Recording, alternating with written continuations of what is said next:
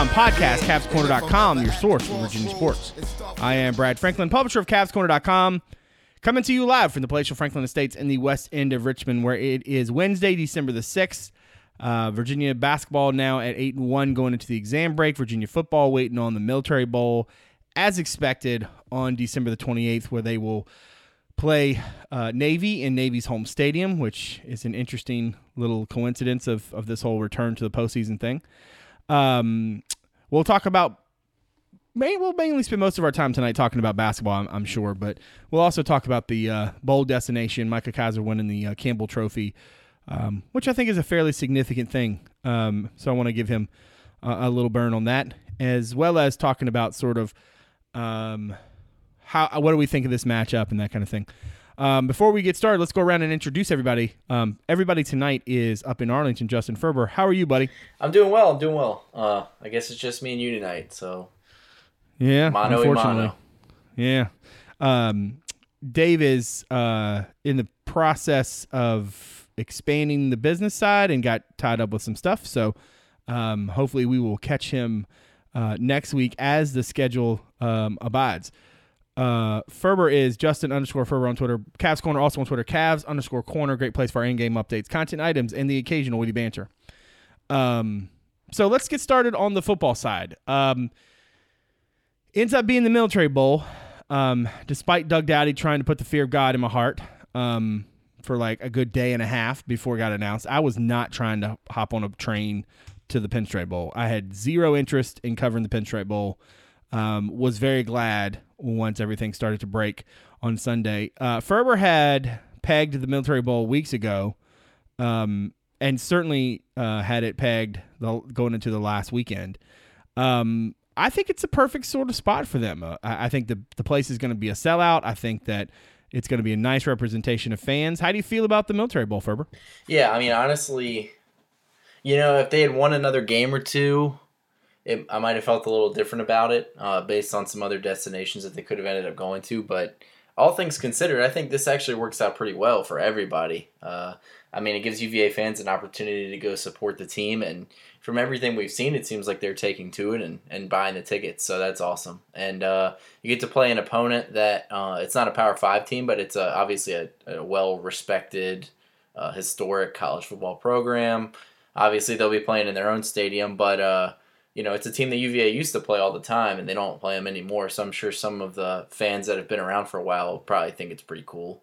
Um, and then also, it's it's an opportunity for a lot of UVA's players who grew up in Maryland or in the surrounding area to kind of, especially the seniors who will be you know wrapping up their careers. The guys like Micah Kiser and Andre Levrone, um, who grew up playing in that stadium in high school championship games it's a cool way to send them off. So, I mean, obviously, yeah, a lot of people look at bowl games and they think like, you know, tropical destinations like, you know, Orlando or Miami or wherever you might get sent. But uh, all things considered, it's it's better than Shreveport to Detroit, and for a six and six team from this area, I think it's about as good as you can ask for. Yeah, I mean, there's the there's the local angle, right, which is the number of alumni in and around the region in the DMV. Uh, makes just it makes so much sense for Virginia to be in this game. It makes sense for Virginia to play Navy on the field. I mean, it's certainly not going to be unprecedented, right? That, that Bronco Mendenhall is going to prepare for a triple option team. I believe at some point this season he may have said he enjoys that.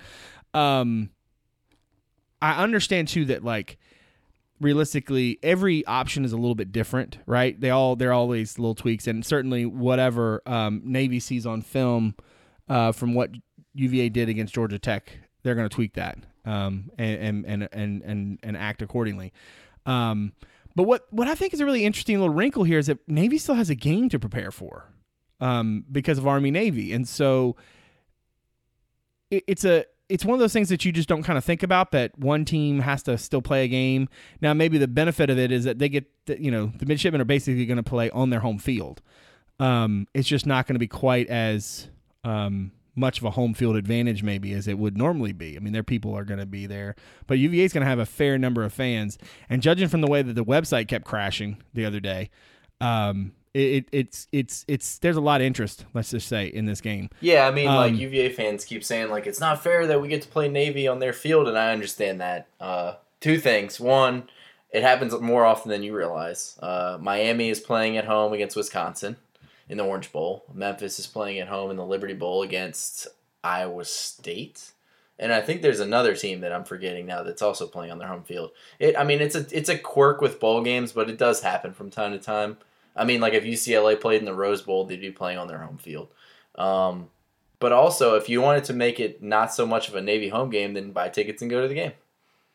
Which I think is actually what's going to happen. And quite frankly, too, like December 28th, you know, in the Mid Atlantic, it's going to be cold. Um, what I think they say it 36,000 roughly um, is the sellout number. So, you know, feel free to, to pack it in tight and get all nuzzled up together because um, it's probably going to be a cold one, but it's going to be fun. And, and certainly from the football side of things, um, this week it seems primarily that the the team that while the while the assistants are out recruiting, um, the team is is practicing, but it seems like almost exclusively the young kids this week getting a lot of reps um, in practice.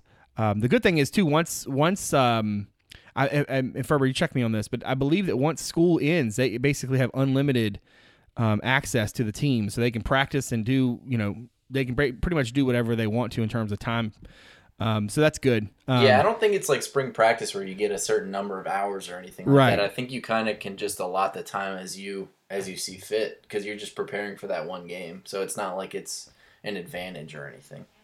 Right. And so basically, as soon as exams are over, Virginia can get sort of unlimited access and, and do a lot of different things. So I, my guess is is that the kids won't get into actual game prep probably until the start of maybe week after next you know, the week of the 18th. Yeah, and then if you That's... look at the bowl schedule, I mean, they're up here in in Annapolis or in DC for like a week.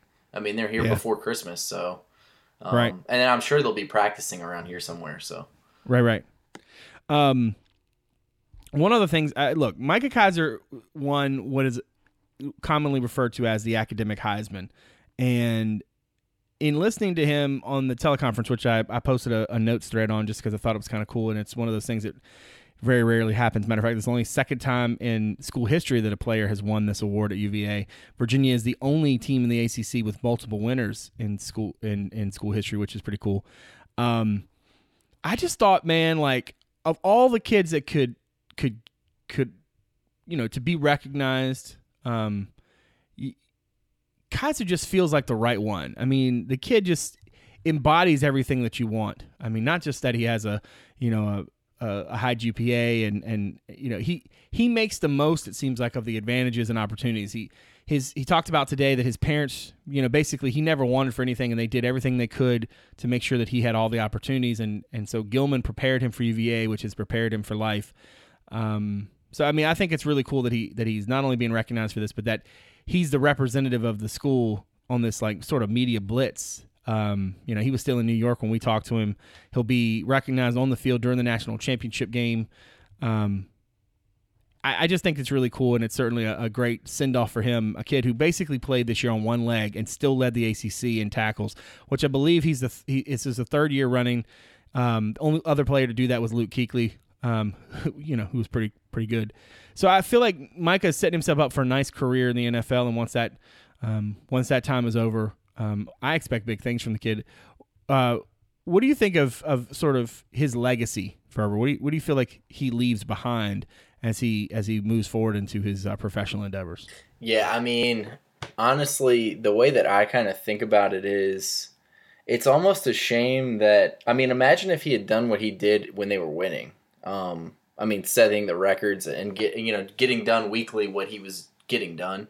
I mean, obviously this year it kind of caught some people's attention because UVA, um, you know, improved to six and six and, and won some games. But I, I think that some of what he did the previous two years was kind of overshadowed by, you know, what was going on with Mike London at the time. You know, was he going to get fired? And then the new coaching staff comes in and, and there's an overhaul and some definitely like rebuilding moments last year. So I think like the fact that, you know that he did what he did while the team was struggling at times is kind of softened his legacy in a way that I, I think is unfair because I think he's definitely going to go down as or he should go down as one of the best players in the history of the program.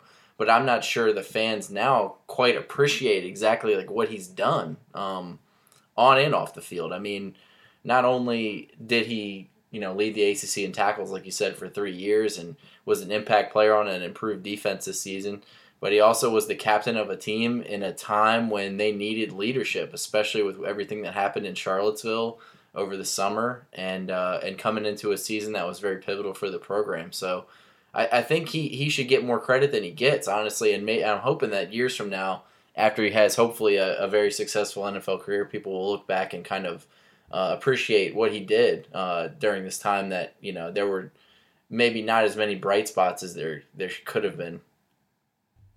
One of the things too he made mention of on the on the uh, teleconference today was that basically uh, he he had a he had a multitude of offers coming out of high school, and he felt like he would have gotten a lot more if he hadn't committed early to UVA. You talk about several players in this in this sort of era, so to speak, of of you know the the dark time, so to speak, of of UVA football. And I realized for older folks who are who remember the the true dark times, this is somewhat hyperbolic, so I apologize in advance. But um, man, what is this team and program like at this point if they don't have Micah Kiser? I mean, think about just the stability he offered, the the the the consistency he provided, um, and I think his the way he and Quinn especially bought into what Bronco Mendenhall and his staff were um, were kind of bringing to the to the table. I think it set the tone for the whole thing. I, I genuinely t- I genuinely believe that if not for Mike and Quinn, um, this this thing just doesn't work. I, I genuinely believe that. I, I, just think that you have to have um, old heads in the room who say, you know, we're going to do this and, and push people.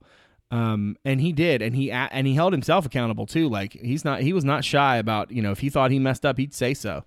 Um, but then hearing him talk today about, um, you know, passing the baton to to Chris Peace and Jordan Mack, and um, you know, he he has a lot of faith in those guys, and and sort of the the the standard that's been set.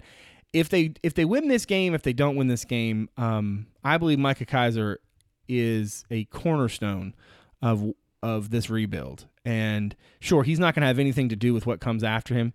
Um, but I think that none of it, eh, eh, none of the positive happens without him.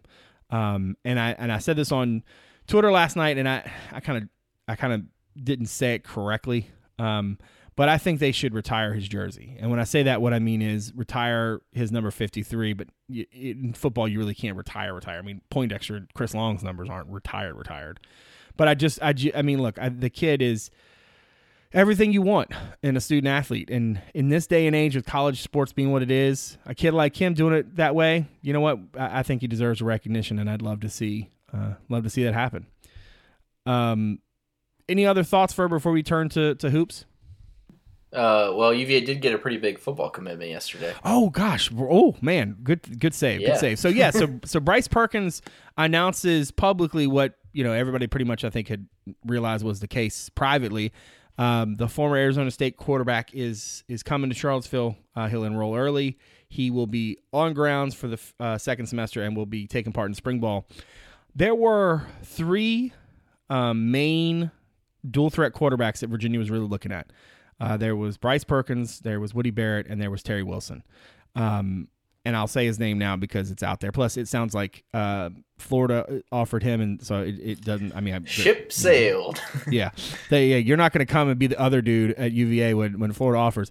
But all three of them is similar game, similar kind of style, similar kind of things. I think what's been interesting to me uh, in kind of follow, you know, checking in on these guys and sort of this thing is that I made this whole to do about how I, I wanted Virginia offensively to go back to sort of being who the staff was before they got to Charlottesville, right? Go fast, dual threat quarterback running. And, you know, not necessarily the, the whole Taysom Hill thing, but between Perkins and Armstrong and this, uh, you know, and the idea that maybe like this is essentially what they want to get back to. I think that's a really interesting sort of angle. And it, it brings a sort of um, a different frame for what we should expect in spring ball. I mean, I'm not, you know, I'm not going to faint if if they, you know, they go out there and start throwing the ball a little bit. But it seems like to me they want to do a lot more on the ground, running the ball. Um, it they certainly have the backfield for it, right? They certainly have the pieces. Um, it would it would make losing Kurt Benkert a little bit easier if um, you know they can be ready in spring ball with a true dual threat um, aspect. Um, what are your thoughts on Perkins, Ferber? How do you feel about uh, his potential and, and, sort of how um, how you see things playing out. Yeah, I mean, I, I saw his film when his name, you know, kind of came up as somebody that UVA was targeting as a as a as an addition possibly to the uh, quarterback room, and you know, when I watched him, I, I thought it makes a lot. I think it just makes a lot of sense. I mean, we we've talked about it during the season. I think what Kurt did as a passer this season is pretty remarkable. I mean, obviously he's going to go down in the record books at UVA in some categories. Um, and I think that the coaches did a pretty good job of of getting him from A to B from last year to this year, and then obviously this year he was a little bit healthier. But I honestly think that the way that this system is is supposed to run, and the one that Robert Anae wants to run here, it, it involves a quarterback that can do some different things than what Kurt brings to the table. And, like I said, I'm not trying to disparage him at all. I mean, he did a great job this year, and, and without him, they're not going bowling. So, um, I just think that Perkins brings a lot to the table as a runner that that Anae can use. And, and I remember two years ago uh, when the staff came, I, I did a long preview with a bunch of gifs and video of, of the scheme that BYU ran at, or the coaching staff ran at BYU. And um, I, I think that going back and looking at it this week with Perkins committing, I, I think that a lot of what they wanted to do involved read option looks and uh, making the defenders hesitate and opening up different options for the quarterback. And a lot of their passing plays were off of that. So I think that this could be a a big development for UVA's offense. Um,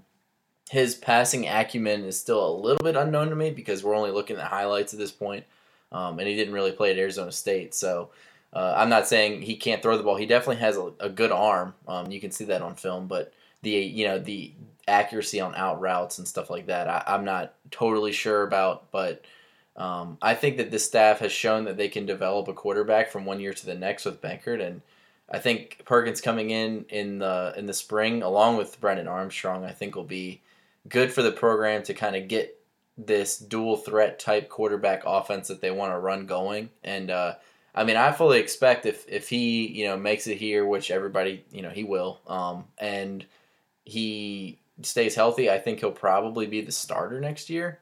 Um, just based on who they have right now and where they are in their development, and I think uh, it'll look different than it did this year. But I think that there's a path for UVA to maybe be a little bit more sound offensively with a different quarterback uh, scheme anyway. What is also important, I think, to point out and to sort of harp on a little bit is that, um, in a lot of ways, if they had, if they, I think in the in their heart of hearts, if they could have had a guy like Perkins or or even a Brennan Armstrong at the time that they arrived, they would have been all over it. And and I don't know um, if we would have seen so much of the pass happy, um, you know, everything to the outs, that kind of thing. What I'm super curious about is once they have the dual threat quarterback in place and, and Anae is able to run that sort of, um, you know, that sort of uh, portion of his playbook, um, what does it look like though when they do throw, right? Because one of the things that, that has stood out to me the last two seasons with Kurt is that that kid, there are a lot of these throws that literally he's the only one that could make. And i and I say that because he has A plus arm talent. Like his, he's got a rocket. Not a lot of dudes have that. Even if Perkins, I mean, Perkins has a pretty good arm. I think Armstrong's got a pretty good arm, but the, I don't think either one of them has Kurt Benkert's arm, right? You can't, a lot of dudes just can't throw those, those passes to the outs. Like, you know, you're throwing across the field in a window uh, I, I think that's just a that's a tough throw. I think that's the thing that gets NFL scouts excited is that you see a kid, you know, with a with a pretty good um, you know, a pretty good set of skills. Maybe you know, maybe there's some things you'd like to adjust, and certainly um, there were times this season where pocket presence continued to, to, to, bite him. But in hearing Anae talk about like all the stuff they put on Kurt's plate, I'm just curious, like, how, so what do they do now? Do they put that much on this kid's plate? Um, I I would think not. I would think they're gonna they're gonna um, they're gonna allow they're gonna let the um, the run pass options, the the the if they're playing, if they are running the read option, that hesitation, like Ferber told, you know, mentioned earlier today in in our um, text thread offline, like the idea that that little bit of a delay allows the offensive line to do things uh, as the as the defense is reading the play. Um, and so I'm I'm really curious to see sort of how that transpires. I like that. I mean, look, we don't need to lose sight of Brennan Armstrong. I think that kid he was there. He was one of their top two targets all along. Um, he and Quincy Patterson, I think, they rivals has Patterson as a four star now, but I mean Armstrong's a really really nice prospect. Um, the two of them shoring up the quarterback position um, is I can't even explain how crucial it is because three weeks ago, right? Three weeks ago, when it looked like they were going to have Wyatt Rector and they were still, you know, you thought they were going to look for some type of transfer. I mean, man, you you just didn't you, you just you felt unsure, right, about the future of the position. And we talked a lot about among the three of us about just how dire that thing could get. You know, because you're, you know, we we've seen enough um, maybe images and some video from from these early practices to see De'Vante Cross back at quarterback in this with the, what they seems like they're going to do. That makes a lot of sense, and I and I kind of don't want to discount his chances because he's an extremely talented athlete. And all I heard all season long was, you know, that the defensive staff just just thought he was that he was just the bee's knees. Like they were they were really excited about that kid's potential. Um, on the offensive side of the ball, they they they obviously played him on defense some and because they needed to. But if Cross goes back there, you got Perkins, Cross, uh, and uh, and Armstrong. That's a nice that's a nice little group of, of talent. Now I don't want to just pretend like Lindell Stone doesn't exist. That's not my intent here. But until I mean, maybe he puts, maybe he gets in the spring and he and he just wows everybody, takes some big steps forward. And if he does, you know what? I'll eat crow. Um, I don't ever want. I, am just, I'm the type of person I don't count kids out. It, I would just say it like this: It doesn't appear to me like he's the future of that position. If he were, if he, if he ultimately earns that and he wins it, you know what? Hats off to him because if he does, that mean that's really good sign for UVA. Um, but I think with with Perkins, um, in the fold with Armstrong there, with Cross kind of moving back to quarterback at least for now. Um, I, I kind of I, I, gotta say I kind of like where UVA is at quarterback. I, I still wouldn't be opposed to them taking one more transfer, um, just for. I mean, let's let's call the spade a spade. The reason that one of the one of the reasons at least that Perkins left Arizona State is because he hurt his neck. Neck injuries can be a little bit dicey. Um, so maybe they, they, they take a more traditional grad transfer in the in the spring or slash summer, and we sort of you know we see how they add to that depth. What do you think? Yeah, I mean, not only that, but you know, dual threat quarterbacks by nature get hurt more, and the last two years that the staff was at BYU, Taysom Hill got hurt both times, both years. Um, so I'm cool with the idea of grooming Perkins to be the guy and you know planning for that to happen but you also you need to have somebody else that's ready to come in and, and do something. Um, and byu i mean to their credit this coaching staff did that at byu i forget who hill's backup was the second to last year they were there but he came in and did okay for the games he had to play. And then tanner mangum was the backup to hill and they kind of redid their offense for mangum because he's more of a pro style guy but he's an elite 11 quarterback. I mean they had a plan at that position and and I appreciate what they're doing from a roster management standpoint here with trying to bring in a JUCO or grad transfer or, or whatever and, and keep things rolling while also bringing in freshmen instead of just having to say, okay, freshman or sophomore, you just got to go out there and do it. Um, so I mean, I think that that's that's a good approach to have. Um, you just I feel like you have to maybe you you move Cross back if if Stone doesn't work out and and you just try to do what you can with him and, and let Armstrong learn for a year, maybe you feel like Armstrong can be the backup. It just depends. But I mean it's good to see like some some roster management at that position. And also, I mean, let's be honest, I mean a lot of people like on our message board and in other places I've seen, they've just assumed that UVA can't go get JUCO guys because of the grades and, and all of the academic requirements for the school, but credit the staff for going out and finding one that, that they could get in. So I mean, that's a that's a I mean that's the approach that a lot of teams are taking to manage the quarterback position and other positions on their roster is finding JUCO guys that are bounce backs as they call them uh, from FBS programs. So uh, I, I credit the staff for being a little bit innovative in that regard, whereas some of the previous staffs might not have done something like this. Yeah, I would agree with that. The last note I'd, I'd say is that the idea of kids going from leaving a traditional four year to going to JUCO, going back to a four year, that's going to become an even bigger thing. Um, yeah, I mean, it's, it's already, taken off everywhere. I mean, yeah. Virginia Tech, I know people don't want me to compare UVA to Virginia Tech, but last year their starting quarterback who was really good was a Juco player. And then the guy they brought in this year that ended up losing the job to Jackson was a Juco player. So, I mean, it's, and a lot of other schools are going that route too. Yeah, makes a lot of sense. Uh, let's transition, no pun intended, to basketball, where the Cavaliers fell uh, for the first time this season last night, 68-61 in Morgantown. A, a game that, quite frankly, uh, they I think they made enough plays to win. They also just made enough plays to lose. Um, I don't have a lot of heartburn over this game. I, I don't have a sense of worry or, or doubt. I do have a sense of there are some things that need some, uh, you know, things that need addressing. What were some of your uh, takeaways from that uh, from that loss last night, Ferber? Yeah, I mean, I think they got off to a little bit of a rough start uh, to the game, just out of out of sync. You know, they were down seven nothing, and it just felt like the West Virginia defense was starting to. You know, UVA. It's it's interesting when you watch UVA basketball nowadays. It's very rare that you see another team kind of dictate to them, and I felt like at times West Virginia was able to do that, and I think that was part of the difference. Um, I mean, you got to give them credit just like you give UVA credit. The styles are very different, but they try to accomplish the same things. They try to get stops, and and you know they're more focused on turnovers, but. Um, you know they they grind out possessions. Both teams are top five in adjusted defensive efficiency. Uh, so I mean that was probably the best team that you are definitely the best team UVA's played in a tough road environment.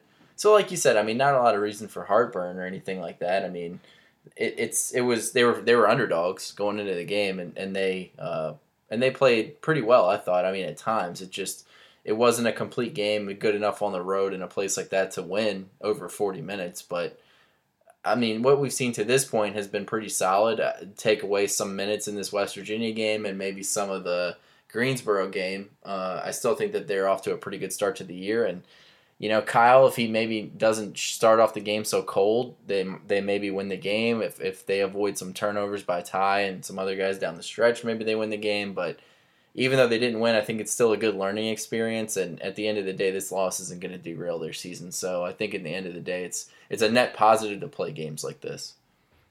Yeah, I would I would agree with a lot of that. I think my thing coming out of this game, and as I wrote on the site today, I'm not really sure what's going on with Ty. Um, I think Virginia has to get more consistent play from him and or Nigel. Um, you know what you're getting from Devin. Kyle seems to be have a good to do to do a pretty good job of continuing to hunt his shot. Tony even said after the game, um, "Hey, look, it's kind of hard because on the one hand you want to tell him like, hey, just you know make sure you're taking good shots, but the second time you need him to be aggressive. That's who he is, and I I gotta be honest. Tony saying that after the game should give people like the people who are like sort of like freaked out about like offense and pace and blah blah blah. Like he, here he has recognized like, hey, this kid has an innate ability to to put the ball in the basket. We need to let him do that. Like he's not trying to make Kyle anybody who he's not. And I, I gotta say, like, that to me is is the sign of a good coach, which is to say, hey, I, I got this piece of the puzzle. Um, I need to let him be himself. I need to let him do what he does. Um, and look, they, he almost shot him back into that game, man. I mean, I think uh, beyond those things, the the big takeaway for me was just they play with so much heart and grit. Like you're like I just cannot see this team losing many games by double digits. You know what I mean? Like they're gonna fight. They're not gonna get their head. They're not gonna put their heads down and and kind of get in their feelings about it. Um, I, I think that part of this uh, team's potential really comes down to what happens with Ty and Nigel. Um, can they develop a third score? Um, how how much can Mamadi put on his plate? where can you know can can Devin really take that next step because he certainly looks like he's he's he's flirting with it. Um, I just thought I, I look I, I, said this on radio tonight like it, the, these two teams play ten times they'd split at five and five. Um, I, and, and I would pay to see a lot of those matchups. Um, they're just two equally matched um, teams. And last night I thought um, I thought in a, in a lot of ways it seemed like Virginia wanted to sort of get out and run a little bit like they did against VCU, uh, but West Virginia just did an incredible job of like not just picking up the pressure, but but the junk stuff just keeping you out of your out of your rhythm. You know they did they just never let Virginia settle down, and the Cavaliers still almost came back and won that game. Yeah, Even I mean after I, starting both halves pretty horribly. I think West Virginia deserves a lot of credit. Honestly, I mean they they they kind of like I said they kind of took it to UVA early and, and then they made them they made them earn. I mean, just getting the ball up the court. I mean, it's kind of like the way that people talk about UVA's defense when you watch them, and it, it, does create ugly basketball at times, just like UVA style does. But they make you just they make you earn half court. I mean, a lot of teams don't don't do that. I mean, you, you get it's just granted, it's just given to you. Just like how UVA's plays defense and some of the stuff that they don't allow is, is given to you by a lot of other defenses. But I mean, I think they deserve credit for playing well at home and getting a win against a good UVA team. I mean, but they made some shots that just they don't normally make and, and UVA's defense allows shots like that because they're low percentage shots and, and too many of them went in uh, on Tuesday night. So So as they move forward, let's talk about what's ahead. So they get a week off for the exam break. Um, I guess more like a week and a half, and then they get Davidson. What what's your I, I, was I was kind of shocked to be quite frank when I looked at KenPom and saw that that where that where the numbers are on that game. Um, what are your, what's your confidence level like with Davidson being the first team out of the break? Yeah, I mean Davidson provides challenges. I mean it's it's a different kind of challenge than what a team like WVU provides, but they uh, they're a well coached team, and uh, UVA's played them a number of times in recent years and gotten the better of them. But Davidson has pushed UVA a few times too, so I think that they're offensively they're usually very. I mean, they don't turn the ball over very much. They they shoot well from three. Um, you know, they've played a they, they've played a number of good teams already this year. Nevada, who's a ranked team, they they lost to by thirteen. They lost to North Carolina by ten. Um, so they are four and three on the year, but I mean, I think that that's a team that can give UVA some trouble. They've scored 100 points twice, but I think UVA usually does okay against teams like this, especially at home. Um, and I think that they'll be able to take care of business, especially after the layoff. But they have to come out shooting because Davidson's the type of team that can get on you in a hurry. Yeah, ain't that the truth? And that's and and and that's one of the the things I was thinking about, which is to play a team like that coming out of an exam break um, I think that's going to be tough. I mean, like I said, I was really shocked when I looked at KenPom. Um, for folks who you know who might not know, KenPom does a um, um, if you're a subscriber to his site, um, which I mean, frankly, it's my number one resource. Um, he's got this thing as a not basically a ninety percent chance if Virginia wins it. He's got him winning by a fourteen point margin right now in terms of what his algorithm and his numbers say. Um, I mean, I realize that that Davidson is maybe not quite as good as maybe some of us thought early in the season. I mean, they scored 100 points in the first two games right out of the gate. Um, but then they lost to Nevada, then they lost to Appalachian State. Um, they beat Charlotte by five, uh, then lost to Carolina by 10 before they beat VMI. So they're currently, at, at least as of now, four and three. They'll play uh, one more game. Excuse me. They they don't. They're off until uh, the Virginia game as well. So I don't know. I mean, you're talking about the the number one team in the country when it comes to turnover percentage offense. So what that means is they just do not turn over the ball. Um, and uh, it, it's funny because in terms of you, you think of Davidson, you think of pace. They're they're really off the mark. Um, in terms of I, I mean, I really expected them to be playing a lot faster. So they get they get uh, Davidson. Um, the next Savannah, two, the next two, I'm not very worried about. Yeah, yeah. The next, the, the next one is Savannah State three days later, and KenPom has this as a 99.9 percent chance win. Yeah, and it only I, goes up to 99. it's like he yeah, that's the he's like nope. I, he's like nope. We got to add the extra. Yeah, that's the first time I've ever seen any other decimal points on a 99 percent win. Both of those are at 99 or above. So uh, clearly, the chances of Virginia going into ACC play on December the 30th against Hampton. Uh, excuse me, on De- December 30th against Boston College, Hampton, the ACC. Um, the fact, you know, the idea of them going three and 0 and being um, eleven and one are pretty good, and so so they open with Boston College and they have to go to Virginia Tech on a nine o'clock game on January the third, um, which I think is going to be a battle. That's um, going to be a tough game for both teams. I mean, I think yeah, no, yeah, it just sets up teams. to be a really good game. Yeah, no doubt. Um, now, interestingly, Virginia will have an extra day of rest, and and Tech is having to come back uh, on that Sunday. They play on a Wednesday. On that Sunday, Tech has to come back from Syracuse. Um, and there's um, no students in town. Well, I mean, I'm sure yeah. some will come back for it, but that that's so, always a factor. So th- um, that'll be interesting to see what uh, um, what the barn is like uh, that night. So anyway, so then Virginia has to go. Uh, has to, they get Carolina at home. They get Syracuse at home. um, and then they go. Excuse me, they get NC State at home as well. So the air, so of the first five ACC games, four of them are going to be at home, which means at some point you're going to get screwed. Yeah, I feel um, like you kind of got to rack up some wins. I mean, I know North yeah, Carolina no and Syracuse have talent. Sorry, and uh, Tech's a pretty good team, and it's on the road. But uh, I feel like they got to get at least like three wins there, at least. Uh, but because you're gonna have to make up these home games at somewhere on the schedule. Yeah, the the stretch I'm looking at. Okay, at Duke on the 27th of January, I, at home against Louisville four days later, then um, on the on the third that Saturday at Syracuse, and then they got to go to Florida State the next Wednesday before coming back home for Tech. And then they go to that, Miami. And then they go to Miami. So I mean, you're talking about like I understand sometimes with the ACC you can look at it and you go, oh man, this is tough. But like some of the some of the geographical bits of that, right? You're going to go from Syracuse to Florida State, right? The so two, you catch a cold.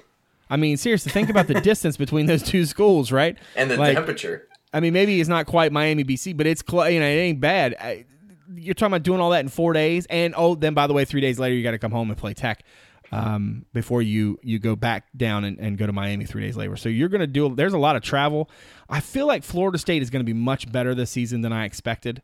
Um, I feel like Louisville probably not going to be quite as good as I even uh, even after all the turmoil there. Um, Duke is better than I thought. Um, I'm not really sure how KenPom doesn't have them number one. I don't know. KenPom has UVA at a three point loss in that game. Yeah. I mean, on the road. Yeah, which is you know what's interesting to me is that it's a three point loss, but it's a thirty eight percent chance. You know what I mean? Yeah, because because the way that his model is is he knows that UVA plays fewer possessions, so thir- right. like a three point game, a thirty eight percent chance. Point. Yeah, yeah. For other teams, it would be a ten point game or whatever. Right. So this point, KenPom has UVA going 24 and 6.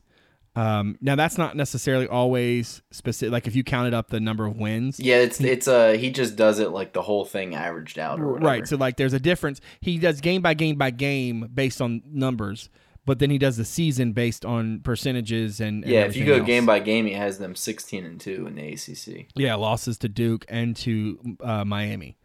Um, which I think folks would sign up for right now. I mean, if you, even if even if it's 24 and 6 13 and 5, that's like you're looking at like a 2 seed or a 3 seed. Yeah. Or maybe um, a 1 seed depending on how things shake out. Right.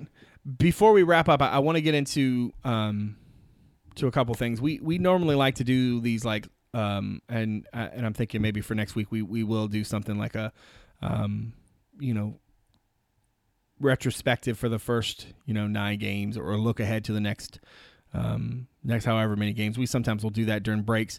You mean um, when Dave puts down the blueprints and rejoins us? well, I was thinking more along the lines of content you would write next week. Yeah, sure. But um, I would say my MVP to this point is Devon Hall, and and I know I say that when Kyle Guy is the leading scorer and has the ability to just like go in fuego out of nowhere. Like that that that stretch last night was just ridiculous. Um, I think if he makes that fourth one, the heat check one, um, I mean, I think the guy, the kid could literally still be on fire. Right yeah, that might be the end of the game. I mean, like they right? might have won the game if he made. I mean, and those were. I mean, they weren't bad shots. It was just like you kind of had to keep shooting at that point. You were the offense, so. I mean, if you're him, so I mean, I'm looking. Look, check this out. He hits the first one at 1353. He hits the second one at 1309 and he hits a third one at 1246. I mean, so 9 points in a minute. So 9 points in a minute. Like that's like I mean like everybody playing UVA about, slow basketball where you the other team has say. the ball for 30 seconds. right? Like that's pretty impressive.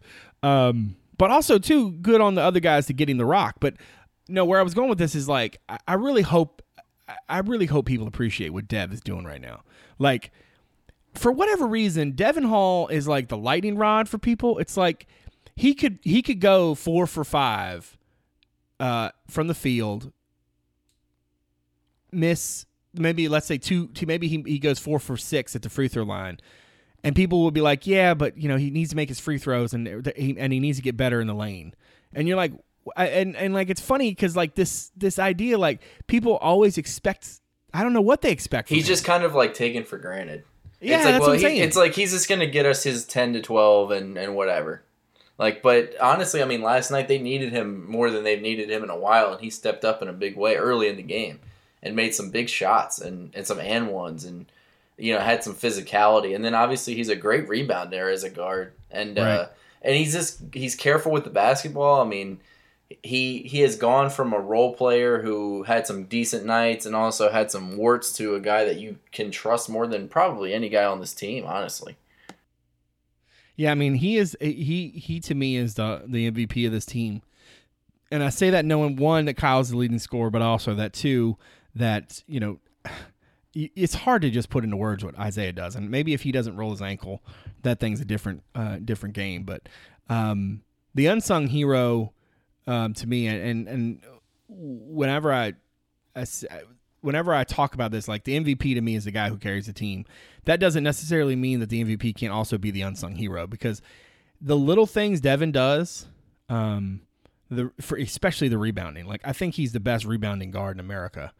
Um, I just I, I just think that as he goes, so too will this team, and that seems weird when they have so many other pieces. But I tell you what, what I saw from Mamadi last night has I, I need to see more because that's one thing that you, you don't want to overreact. But man, the potential of what this team could be um, between if if he's able to sort of to, to earn more time and you can put him and Isaiah on the floor at the same time, um, or put him and um, uh, Dre on the floor at the same time. Um, I, I mean, there's just so much length. I, I, I really like the potential of this team, and and what I saw last night uh, isn't going to really slow me down. Um, give the people your MVP, Ferber, and we'll wrap it up. Yeah, I mean, I'll go with the sung hero, uh, Kyle Guy, um, as opposed to the unsung hero.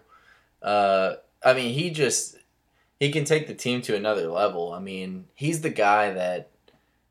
I mean, they boo him every time he gets the ball now. like, he has never done anything to any West Virginia fans. They just know. Like, they're like, this guy can go off. And, I mean, he, he's been able to get to the rim, too, in addition to making threes. And obviously, he's a reliable free throw shooter he had some tough moments last night against the traps and stuff in the backcourt, but I mean, what he brings offensively is something that, you know, last year, if you think about what happened to UVA down the stretch, and I don't remember how many losses it was in a row, four or five, um, their offense just went away. They, they, had, they didn't have any answers. And I think this year that's not going to happen because I don't think Kyle's going to let that happen. You know, he can't make every shot and he can't, you know, score 60 points by himself, but I feel like he is the slump buster player where he can just, you know, if they're having a few bad possessions, if he can just make a couple of threes. And honestly, you saw it last night. I mean, it, we were talking about it watching the game. It's just, you know, if he could just make a three here, a couple of threes, you kind of feel like this game could turn around. And it wasn't enough, but it did kind of turn the tide in the game for a little while. So, and, and I was there at, at the stew uh, for him going off against VCU. They just, they had no answer for him whatsoever. And, you know, he was so good getting off screens, and his teammates did a good job of finding him, and and they were just it was demoralizing, honestly, for their for their team and their fans. Um, just to they, they just didn't have an answer for him. I think that's a good place to put a pin in it. I want to continue to thank everybody out there for for uh, continuing to support the show um, and giving us a listen week in and week out. We really appreciate uh, your time and your devotion. Also, want to say thank you to Ferber for giving graciously of his time as well. Always much appreciated. Uh, hopefully, we'll have the crew uh, all the way back together uh, next week. So, Yeah, For hopefully. Don't say that. Dave will feel bad. Um, so for uh, Justin Ferber, I am Brad Franklin, publisher of CavsCorner.com. Thanks for coming out. We'll see you soon.